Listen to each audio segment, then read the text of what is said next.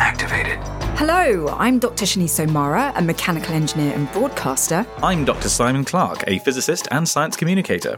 Over the last four decades, the internet and advances in connectivity have revolutionized the world around us. And as the technology becomes smaller and cheaper, more and more devices are joining the so called Internet of Things. Toothbrushes with Bluetooth, fridges with Wi Fi, AI powered toasters. But some things, like skills and experience, can't be downloaded, streamed, or shared quite so easily. Or can they? With networks, robotics, VR, and haptics, we now have the chance to transcend our physical boundaries and step into a very different place and time. So, is it time we stopped talking about the Internet of Things and started talking about the Internet of Skills? Welcome to Mission Responsible.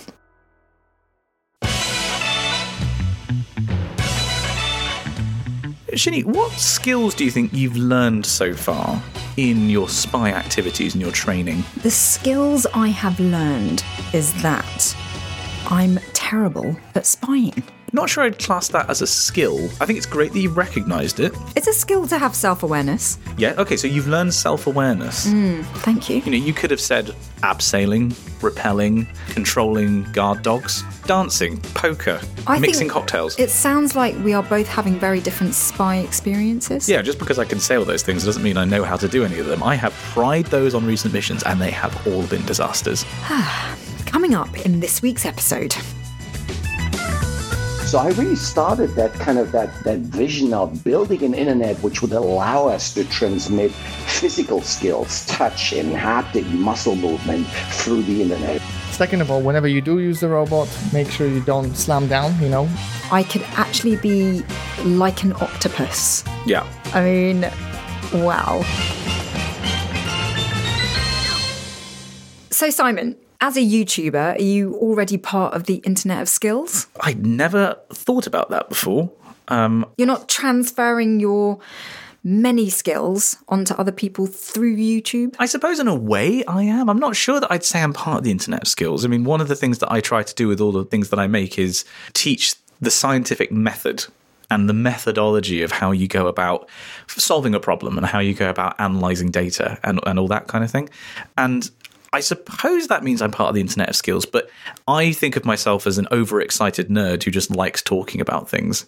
And I'm not sure I would say that's a positive skill to pass on to anyone else. Right. I mean, I think my inner spy is telling me that the Internet of Skills is something very different from education. Yeah, like when I when I think of education and educational YouTube, it's quite academic. Whereas when I think of skills, it's more practical. It's almost more vocational. Yeah, it's like learning to play an instrument without sort of getting the theory. Yeah, if I was if I was doing music lessons on YouTube, or I was teaching people to play the piano, I could maybe say, yeah, maybe I am part of the internet skills. Whereas if I was doing like music theory, I wouldn't think of it in that term. Why don't we switch to the space age briefing terminal and see what today's mission is? Scanning. Login accepted. Access granted. Welcome, agents. This week, your mission, should you choose to accept it, is to explore responsible engineering and how it can unlock the Internet of Skills. I'm so much looking forward to finding out what Internet of Skills is.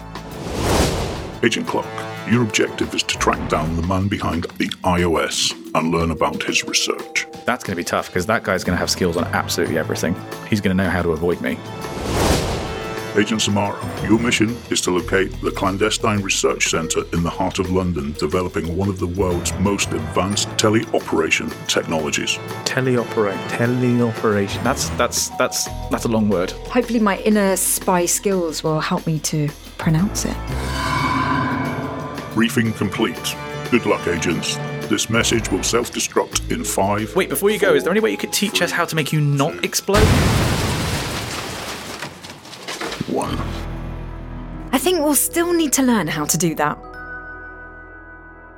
So while Shini goes and finds a dictionary, I've been narrowing down who my target is. It's not Zuckerberg, it's not Gates, and it's definitely not Musk. So someone who has actually changed their haircut since high school. According to the bods down in research, our best bet is one Mischa Dohler, PhD, FIEEE, FRA, ENG, FRSA, FIET. I'm no expert, but that's a weird way to spell his name. According to his file, Mischa is an award winning top 1% global innovator, the vice president of emerging technologies at Ericsson, the co founder of five companies, composer of five albums, and the speaker of five languages. That's quite an impressive CV, but like Alexa, I bet he still can't follow a Scouse accent. Hologram programs activated. Mischa, can you start off by please introducing yourself and tell us what you're passionate about? Hey, Simon. Good to be on the show here with you. Yeah, I'm super passionate about music. I'm super passionate about technology. And uh, I've been doing quite a bit of that in my life before. So I've been dealing a lot with pioneering a lot of stuff in the telco sector. Um, you know, trying to come up with new new forms of the internet. And uh, at the same time, I've, you know, originally I would become a professional musician, a pianist, uh, kept composing over the years. So I've been keeping my, my music side alive as well. There's often a link, isn't there, between people who are very passionate about science and engineering and technology and music. I mean, why why do you think that is? Uh, you tell me. You know, I I'm not. You know, there might be there might be a, a correlation, but I'm not sure there's causality. To be honest with you, spoken like a true scientist. Can you explain what the Internet of Skills is? So, you know, in about 2015, when I was at King's College in London, I was I was really thinking, you know, what's going to be the next internet? You know, we we had just done that Internet of Things. Before that, we were able to connect all mobile phones. We've done the mobile internet. Before that, the fixed internet. So, kind of, I was looking at what's going to be the next thing. What can I connect? And I thought skills is really what I'd love to do because, you know, we are able to transmit video and audio through the internet, but I can't really touch through the internet. I can't really move objects. I can't teach you how to play the piano. You can't teach me how to paint. So, I really started that kind of that, that vision of building an internet which would allow us to transmit physical skills, touch and haptic muscle movement through the internet. And uh, you know, I've been working on this now for the last you know ten years. A bit of an outage now, moving to Silicon Valley, but uh, retaking that entire subject now, I think it's just really exciting. The Internet of Skills has the potential to truly reshape our world. Alongside sharing our skills and experience, an Internet of Skills could greatly expand people's ability to work remotely, reducing travel and ultimately carbon emissions. The technology could also help create and support more sustainable cities and communities, help provide responsible consumption and production habits, and has applications for use in providing medical care and disability accessibility. As I understand it, the genesis of this idea has something to do with surgery. Is that right? So I, I did start with a uh, with really with a very generic vision. I really wanted to democratize kind of you know the the skills. I wanted to democratize education. I, I i was really after that. And then i was i was very very much after use cases. And that's what i learned with my companies. You know often um, we come up with ideas but we never validate that with society with the markets and all that. So i started to reach out to different what we call verticals. And one of them is the healthcare vertical simply because king's college has four hospitals. And i thought you know probably they're going to use it. So i started to talk to a surgeon, uh, Prokar Dasgupta, who is, you know, one of the world's leading uh, robotic surgeons, and he pioneered that whole field or co-pioneered that. And what he does is he looks into a viewing port whilst he's doing the operation and actually manipulates a, you know, a set of uh, robotic controls, which then do the operation in the human body. Why do we do that? Because uh, like this, rather than cutting everybody wide open, you just have a little insertion hole and it's super precise. There's no blood loss. People, you know, patients go home within 24 hours. So it's, it's a very interesting technology. The one thing, though, he can't do is he can't do it remotely or he couldn't do it. And so we, we started to really pioneer this field of remote robotic surgery using 5G because 5G is very low latency. So we just put a few of the constituents together and uh, worked around that concept. He loved loved it. He really loved it. And, you know, in the meantime, the field has really moved on. Realizing the full potential of the Internet of Skills requires a number of technologies to work together in tandem. Haptic technologies, those that transmit a sense of touch, have seen major developments in recent years, with a focus on wearable devices allowing users to feel force, motion, and texture. But a good quality haptic experience requires latencies below 10 milliseconds, meaning that fiber broadband and low latency 5G networks need to be readily available. So the latency point is crucial, right? Because that's giving you feedback. If you're a surgeon, you need to, if you're making an incision, feel the right level of resistance.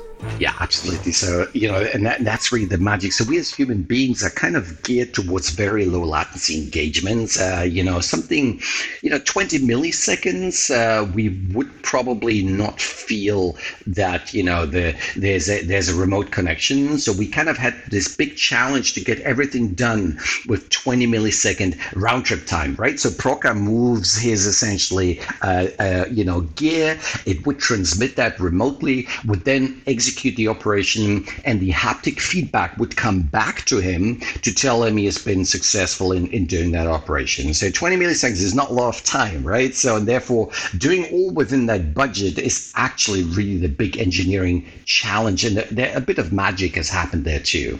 So, from a network perspective, you know, the latency is there, the bandwidth is there.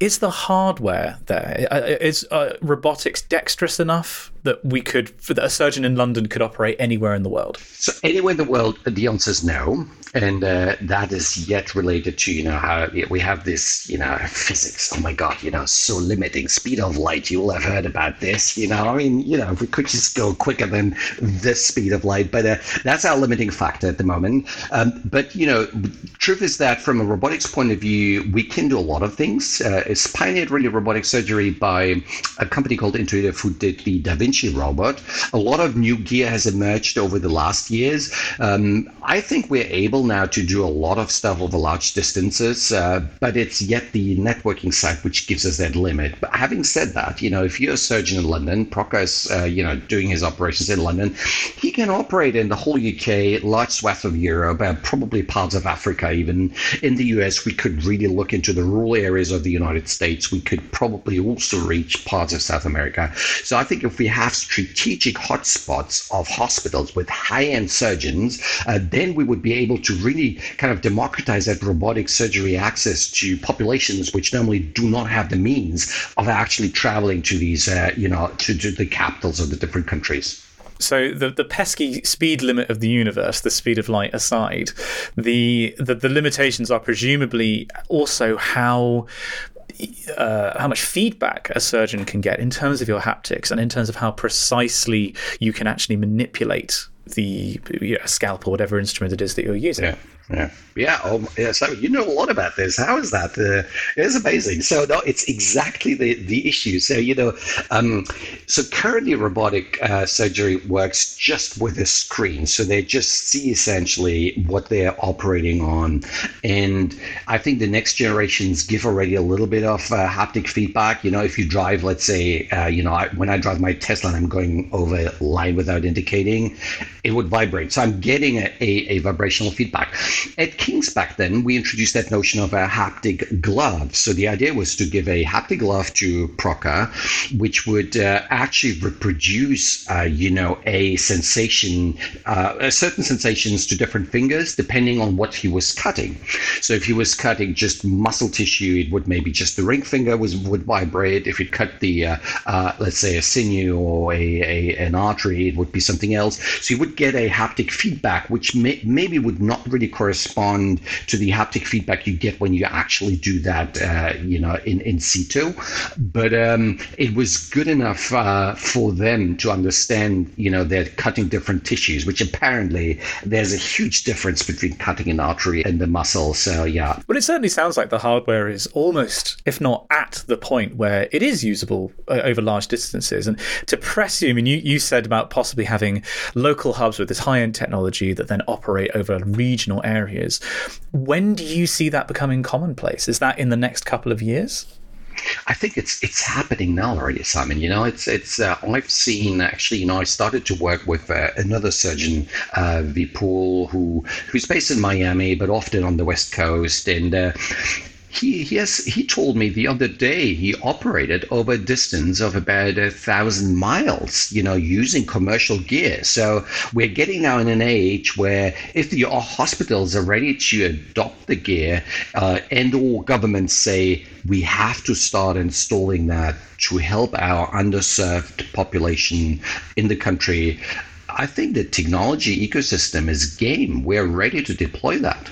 And do you think that by removing the need to travel to someone and see them face to face, and you can effectively have an approximation of touch at great distance, do we lose something as humans by not engaging directly face to face, but having that facsimile of contact?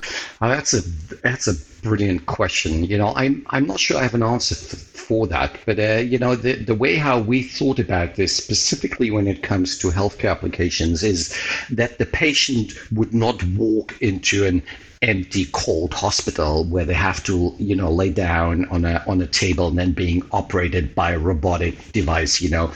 What the only there will be there will be nurses there will be human contact there will be warmth there will be uh, really that emotional bond which i think patients are looking for when they're going into these really vulnerable operations.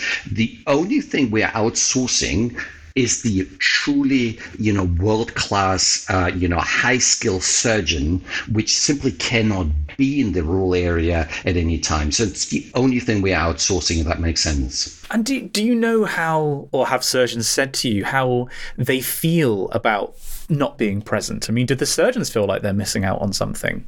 Um, I, I, the feedback I got actually from my very limited feedback, I have to say, uh, you know, I, I got is they don't really mind because whilst they're doing the operation, they're actually in the viewing port. So they, whether they're viewing through, you know, the viewing port just about maybe two meters where the patient is just next next to them, um, or they do it for a large distance, really doesn't make a difference. What they want to experience is that immediacy. They want to have the reliability. They want to know that the patient is the patient is cared for. This is what they really care about.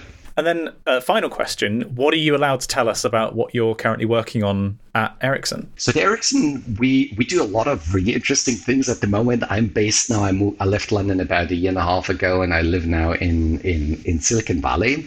Um, everybody in Silicon Valley at the moment talks about, of course, generative AI. When they don't talk about generative AI, they talk about uh, augmented reality and virtual reality. So these are kind of the, the two or three bubbles of, of tech which is uh, evolving.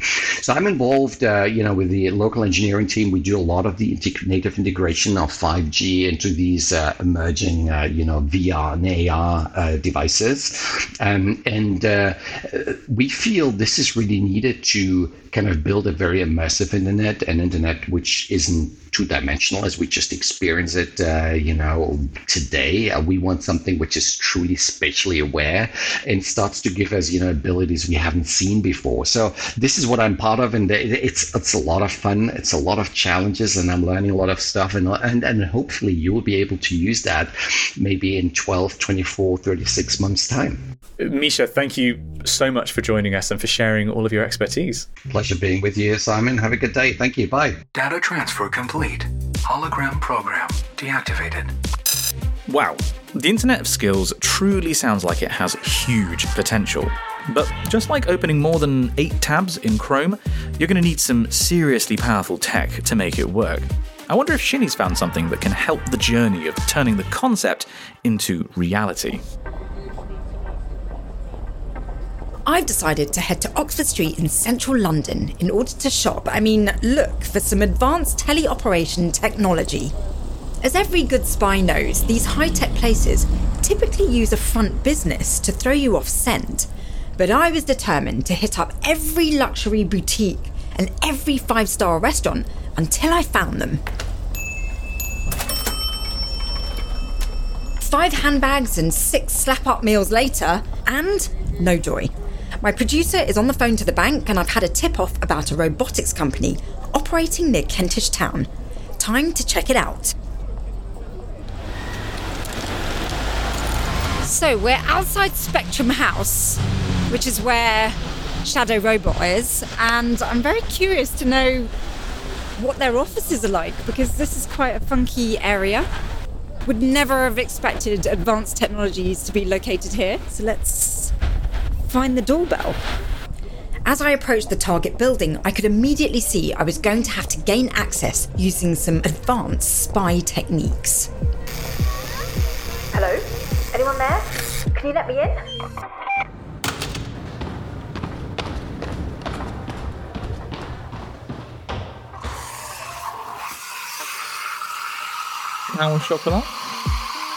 It was clear from the tech in the room and the quality of the refreshments that I was in the right place. Down there. Because whenever you press this button over here, that will activate the robot, and however you move wi- with these gloves, that will the robot will replicate, right? So that's number one. So careful with the pedal. Second of all, whenever you do use the robot, make sure you don't slam down. You know, be aware when you're pressing it, because whenever you do and you have the gloves on, if you put if you want to rest and you're pressing the pedal, that means the robot will also go down, right? Okay.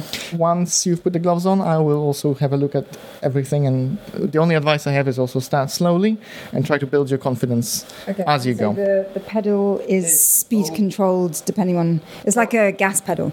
No, it's not even gas. It's as much of a clutch. Uh, it's either on or off. okay. You press the pedal, the robot works. You let go, the robot doesn't work. Okay. Okay, so if you give me your hands right now, I will have your hand. This one first. If you can do this for me, I'll put this here. So now try to mimic the position of these hands over there. So sort of like that, yeah. A little bit back, because remember you have to be in the side of the Vive trackers. Wow. Gosh, there is no latency. Between these two, no. So can you do Literally, the movements I am doing, the robot is reacting almost immediately. I've just turned my wrist. I've done a peace sign. I can also tell that you're right-handed from the fact that you are completely leaving your left hand. Yeah. Ah. gosh, I'm trying to pick up a wooden block with my thumb and forefinger. To get the answers I wanted, I needed to speak with the top brains on the project. It wasn't long before I was able to track them down. Hi, I'm Rich Walker. I'm one of the directors of the Shadow Robot Company. Rich, what a fantastic experience to be wearing the sensors and to have a go with the Shadow robot. How did this all come about? Firstly, thank you for, for saying such nice things about it. It's, it's great to see people kind of engage with this sort of technology and really get a feeling for, for what we're doing. Shadow's been trying to replicate the human hand for a very long time. So we've spent over 25 years building robots like human hands. And the idea here is that for a robot to be useful in the world, dexterity is kind of what we use to be useful in the world. So the robot probably wants a hand like ours. And the system there is the culmination of that. We take your hand and we track the movements of your hand and we map that across into the robot hand to give it the same movements as you have.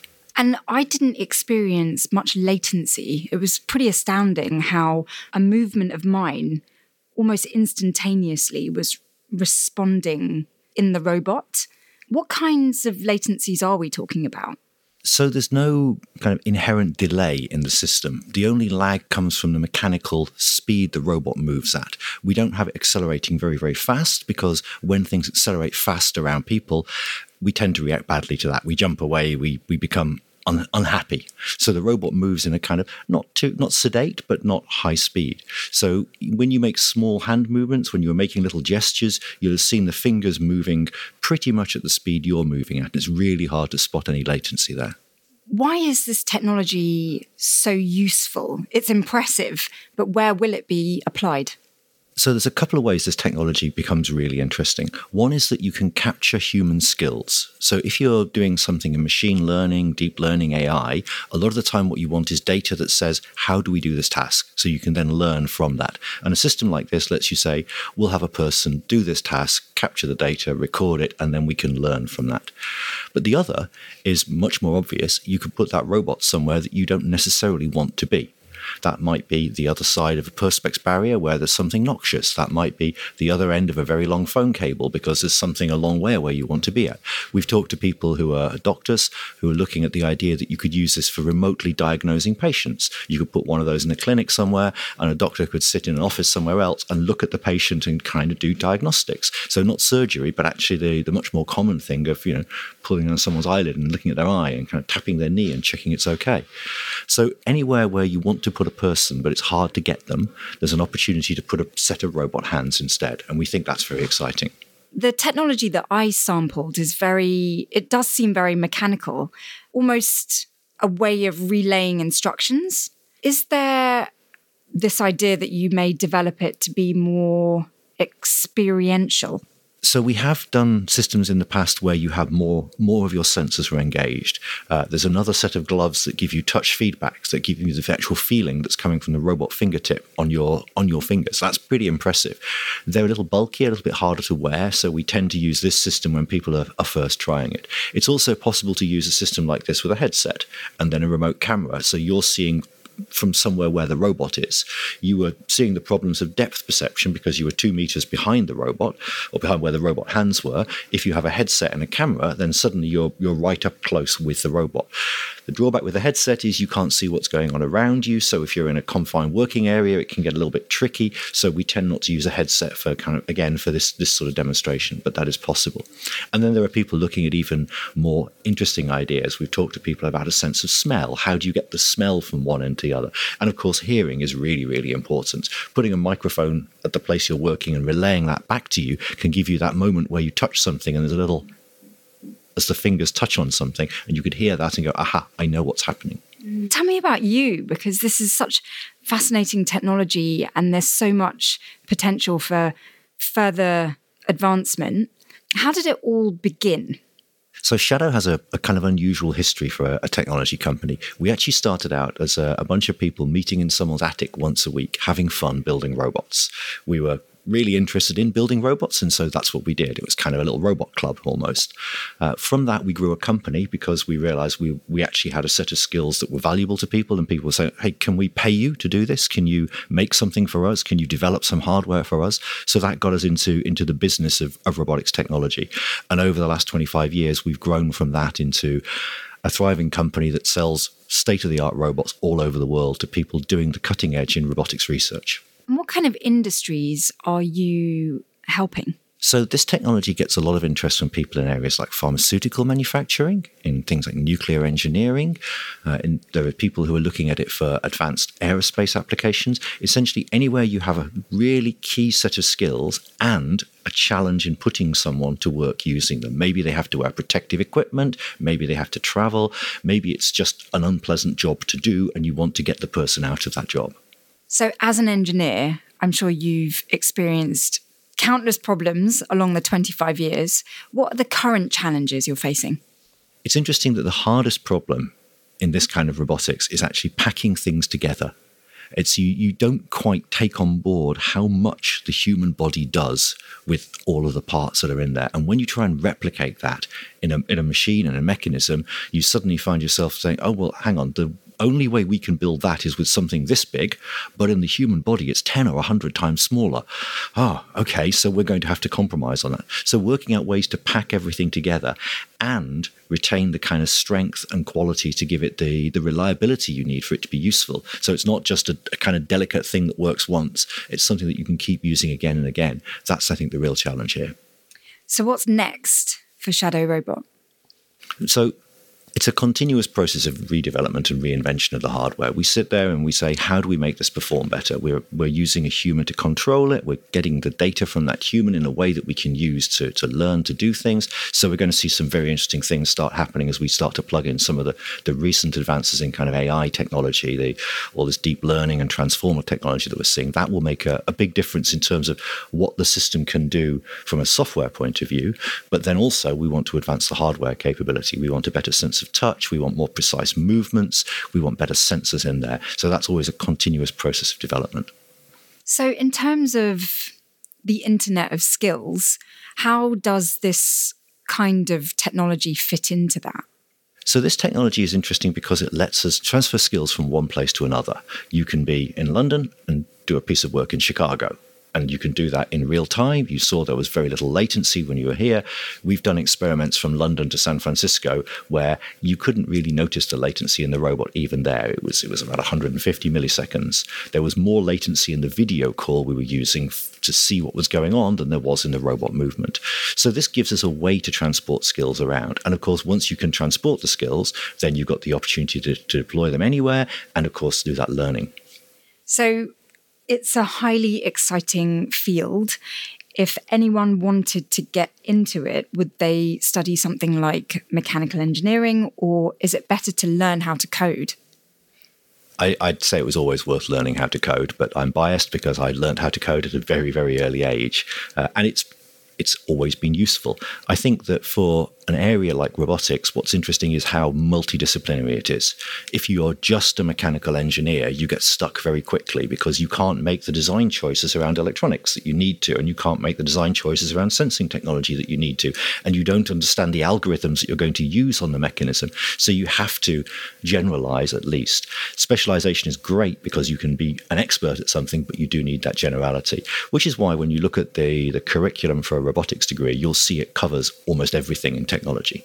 Rich, it has been so eye opening actually experiencing the Shadow robot today, and I'm really excited for where your technology is going. Thank you so much.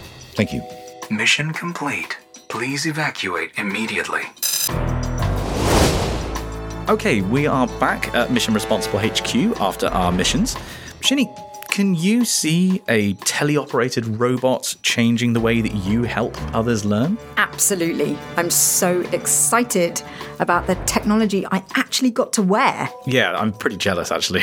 It's so cool. The idea that we're not even limited by human physiology as well. Like we could have robots that have very different anatomy, different numbers of limbs, even. And if you have that connection to your brain rather than you controlling a robot, you know, combining this technology with other pieces of tech, like, you know, uh, machine learning models, so that uh, if I'm thinking in a particular way, oh, the multiple arms of this robot do a particular thing. I didn't think of that. The idea that I could actually be like an octopus. Yeah. I mean, wow. Would you want to of all the animals, is the octopus the one that you'd want to inhabit? Because you could be, you know, the possibilities are endless. Yeah. Like, would, really you, would, it be, would it be an octopus? I thought octopus just because it was a device that was on my hand, and then I was thinking, you know, eight hands, Yeah. like an octopus. But you're right, I could have a third leg, two heads, Wings? wings. So, Simon, what did you get out of talking to Mischa? He's so impressive. I really enjoyed talking to Mischa. I came away with a new understanding of the internet of skills, and I also came away with a whole bunch of questions. Like, it was one of those conversations you have where you tick it over in your head afterwards. Intelligence accepted. Your final task is to brainstorm an idea for an upskilling gadget with Agent Cameron at D Branch. Hello, agents. Is the T boy talking to us? No, I'm Greig Cameron, community manager at DesignSpark. Dressed as a tea boy. Hi, Greig. Oh, I'd love a latte if one's going. No lattes today. Oh, Right, so I want to hear your ideas for a gadget that will revolutionize how scientists and engineers learn new skills. It needs to be completely new, responsibly designed, and frankly, a bit mad. Who's first? I can definitely do the mad bit. I know. My initial thoughts were well, right now, we are working on technologies. I know that technologies are being developed where you can control devices with your thoughts. So it's the reverse of that. It's devices controlling your thoughts so that you can learn new skills. Oh, I see. So it's like downloading, you hmm. know, I want to learn how to fight Kung Fu. I will download kungfu.exe into my brain. Mm. The neural pathways will change and suddenly. But then do you think when you start using that skill, would you not know what you're doing? You feel like your body's just doing it without you consciously doing any of it. Yeah, and I think what will end up happening is that there'll be some way of laying down synapses, a bit like how you would create a circuit board. Yeah, the more you use the skills, the, the more developed the synapse pathways become. Yeah. So I don't think you will think that your body's being taken over. It would just feel like you just can do something without having to put all the effort in doing it. So I go on the dance floor and my body's going absolutely wild. I have no idea what's going on. I feel like a passenger almost watching my body do the worm or whatever it is. Okay, so dancing is one application. I'm with you. What are other applications that we could use for the what skills would you like to learn? Learning a language? Oh. Yes. Okay. No more hours and hours of practicing your vocabulary or whatever it is that's really time consuming these days. I like that idea. That could be one shared global language. So, Simon, What what would be your idea? I took inspiration for this from video games. So, in video games, you have like a heads up display where it will tell you what your stats are at that time, but also if you've got a mission that you're doing, where you're supposed to go. I wondered if we could have a contact lens that you would put in your eyes and would act as a heads up display on your vision. So if you were navigating, for example, you could just see the path in front of you where you need to turn. But if you're learning a new skill, if, for example, you were solving equations on a whiteboard, it could give you a hint, like they would in a game, like, oh, that's not quite right. You've gone wrong here, but I'm not going to tell you how. You could dial in the amount of support that you get. So it's like having in your vision a, a little tutor, a little teacher that just nudges you in the right direction. It feels like we're in an era where machine learning and deep learning can do a lot of the intelligence for us. Well, the pattern recognition, yeah. yeah.